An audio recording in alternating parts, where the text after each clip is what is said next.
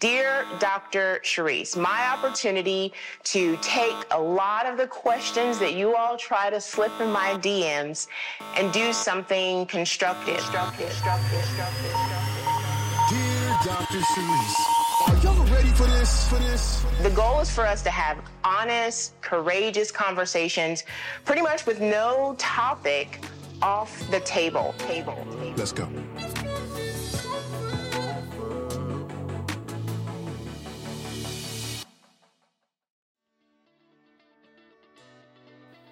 This week's listener question is one of my favorite things to talk about, actually. It was submitted by Becky N from New Jersey. What's up, Jersey? I've recently met a lot of people from Jersey. It is one of my favorite places to visit, but let's be honest, I probably say that about everything. So, Becky asked, as a psychology student, I was taught personality disorders are difficult to treat and require extensive therapy and a willingness to work towards it. What are your thoughts? Is there recovery or hope for a recovering type A personality? A fixer. She says, Yes, I'm asking for me, LOL. So, the first thing that I want you to understand is there is a difference between personality traits and personality disorders. We all have various personality traits that are developed as we grow up based on the parenting style that we were raised by our genetic temperament that we do get from parents or grandparents or the caregivers in our life environment. So there's genetic factors and non genetic factors that kind of form together our personality. Your personality changes over time. There are some base and core things that are the same and that aren't going anywhere. But as a whole, we know that because let's think about how we've evolved over time. I was actually attending um, a homegoing service for someone recently, and it was a really special moment. And one of the things that I remember as different people in this person's life were talking about him is they mentioned, man, in his early years, he was very rigid and strict and very particular but then if you got to know him a little bit more later in life, his personality, his temperament had changed and he was more compassionate than ever or displayed in a different way. So keep in mind, you're not the same person as you used to be. And there is always ability for us to work on the personality traits that we know are not ideal or not helpful. If we then look at personality disorders, that's a whole different conversation. One that we wouldn't honestly want to have on a podcast because it's so complex. But to let you know the difference, because that's what I really want you to understand personality disorder is a cluster of personality traits that have almost become ingrained due to some biopsychosocial, biological, psychological, and social factors. And typically, some form of trauma or traumas. It's kind of a break in a temperament pattern that creates a disordered or distorted way of thought and being based on factors that are genetic predisposition and often intergenerationally passed down through genetic encoding that they can't do anything about, but that doesn't mean that they're not aware. So, back to type A personality, which is a trait. Let's talk about the four personality types because I think it's helpful to understand that you're not always type A. And you might be saying to yourself, yes, yes, I am. But we all show different temperament types based on the environment, based on the situation, based on our level of anxiety and who we're around. So, type A personality. And I am holding myself back because I really want to get so deeply into this, but I'll do that at the first of the year. Here are some characteristics of type A personality. Typically achievement oriented, very competitive, often fast paced, and impatient, especially when it comes to change. Now, we can listen to those and easily see how being type A may make a person very achievement based and productive, but also that impatience or wanting everyone to be like them, that can cause a problem. Can you change it? That was the question that you asked. Hold that thought. let me go through the other personality types. Then there's type B personality characteristics. So, people that are typically associated with a type B personality show a little bit more flexibility, low stress level, relaxed attitude, greater adaptability to change, more even tempered natured, um, laid back attitude, but also a tendency to procrastinate, patience, and creativity.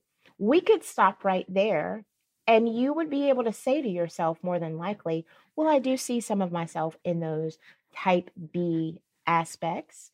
And it's recognizing that the most important thing for you to be mindful of is we move in and out of various personality traits, but the one that shows up in our dominant moments is going to be the one that has the most muscle, the one that has the neural pathway that has been the most ingrained. So a lot of your personality traits are wired in over and over through your habits. So even before I get to the next two personality traits, let me say this. If you can change your habits, you can change your personality trait because your personality traits are attached to your habits. It's a way of thinking, it's a way of behaving, it's a way of feeling that has been conditioned likely early in life.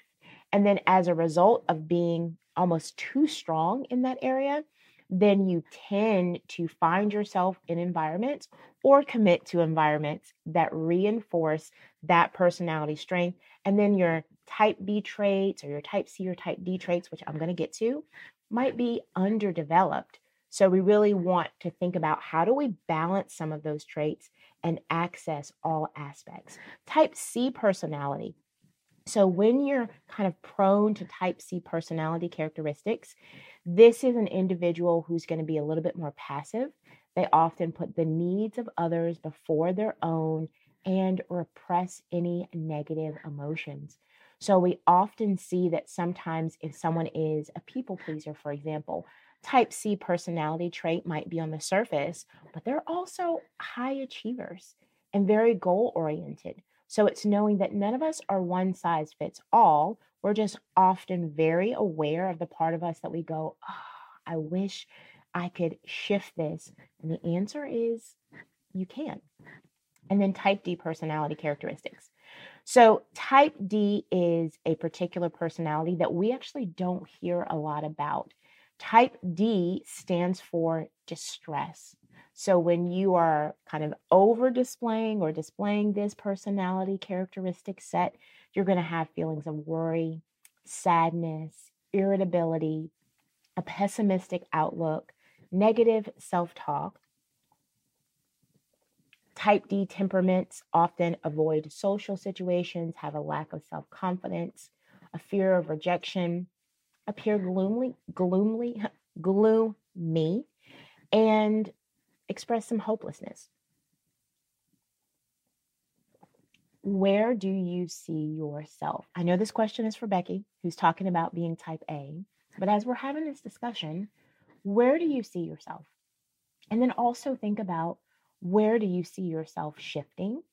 Because sometimes, again, those non genetic factors such as environment and stressors play a significant role in what you're experiencing and how your temperament may be set up.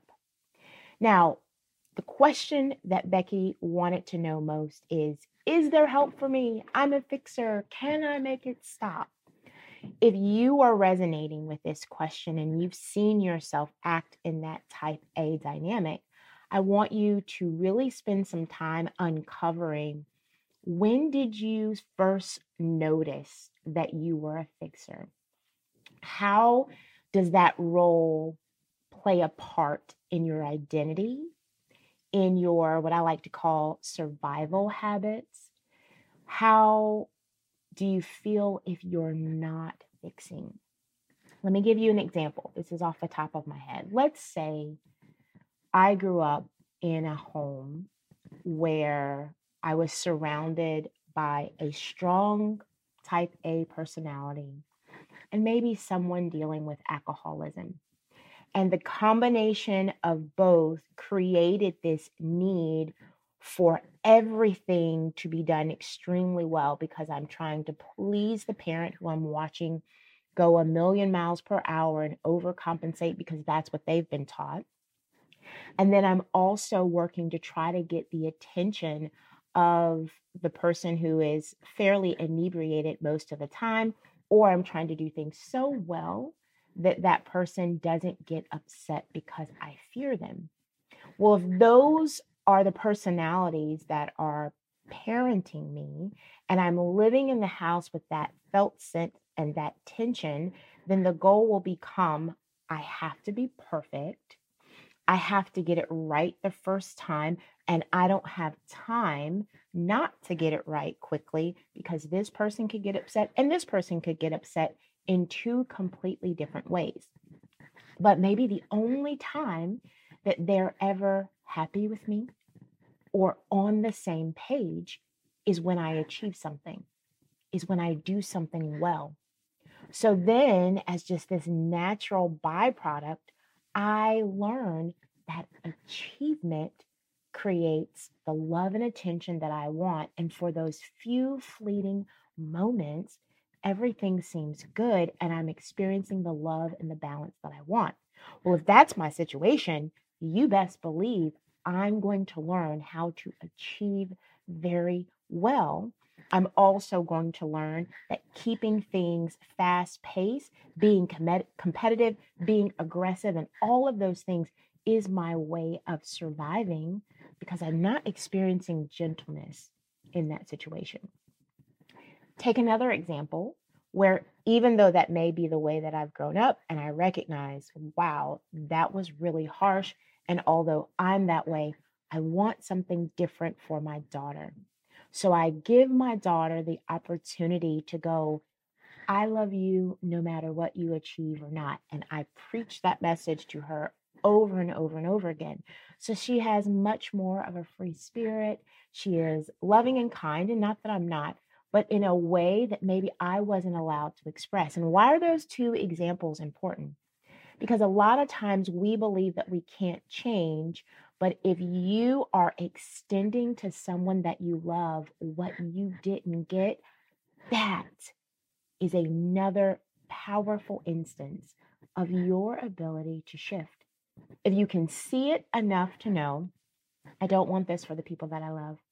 I want my daughter, my son, my spouse to experience a different aspect, then that lets you know it's possible for you to change because you have awareness and you have insight. So, the piece that you want to work on in order to move this to a different place in your life is recognizing what conditions reduce the need for me to be type A and how can I become comfortable with I have value even when I'm not on top, even when I'm not achieving, I can give myself permission not to always be working on something and really abandon that myth that a lot of type A personalities have that if you're not constantly thriving, you're not living, or if you don't do it perfectly, you failed, because that simply is not true. Let's sip to that. So, how can you utilize this information? Think about all of the different characteristics of personalities that I just mentioned. Maybe take some notes and jot down for yourself type A, type B, type C, type D. Where do you see yourself along that continuum and where do you want to see yourself? Then take that and consider environment and individual relationships, meaning who are the people and where are the places that you see yourself operating in the personality temperament that you want to experience more. Because the more that you're in that environment and in those connections, then that's where you're going to balance out those neural pathways. And then you're going to find that you're not always going in the same direction. The last piece would be what habits are reinforcing the personality traits that you're trying to lessen. So, habits wire the fire. They're what creates the neural pathways. So, if your habit is, I take on too much in achievement because I'm used to connecting that to my identity and my worth as a type A personality trait, then in order to create some neuroplasticity, some change, a shift, I would encourage you to really work to pause before you consider fixing a situation, before you consider agreeing to take on another responsibility, and simply work on managing the initial distress of, I don't have to be everything for everyone. And when you work on it, let me know how it goes. It's been really neat to see how you all are taking these things talking to other people, sharing them with your children and your friends, and then coming back to let me know. You can check out in the show notes all the different ways for us to stay connected. And remember, if you love this content and this way of being, join me on Cadre every Wednesday at 7 a.m. EST. Cadre is an amazing wellness app I'm on there live every Wednesday, and this is actually going to be the topic of my January 2024 content. I am going to go deep into personality traits, how they impact your health and your eating habits, and how they can inform the way that you are moving through the new year. But what I want you to really keep top of line is that knowledge is not power without application. I may have answered something for you, I may have given you an aha, but I always want you to leave this moment and think about what do I want to take from this moment and how can I apply it to my life. Until we meet again,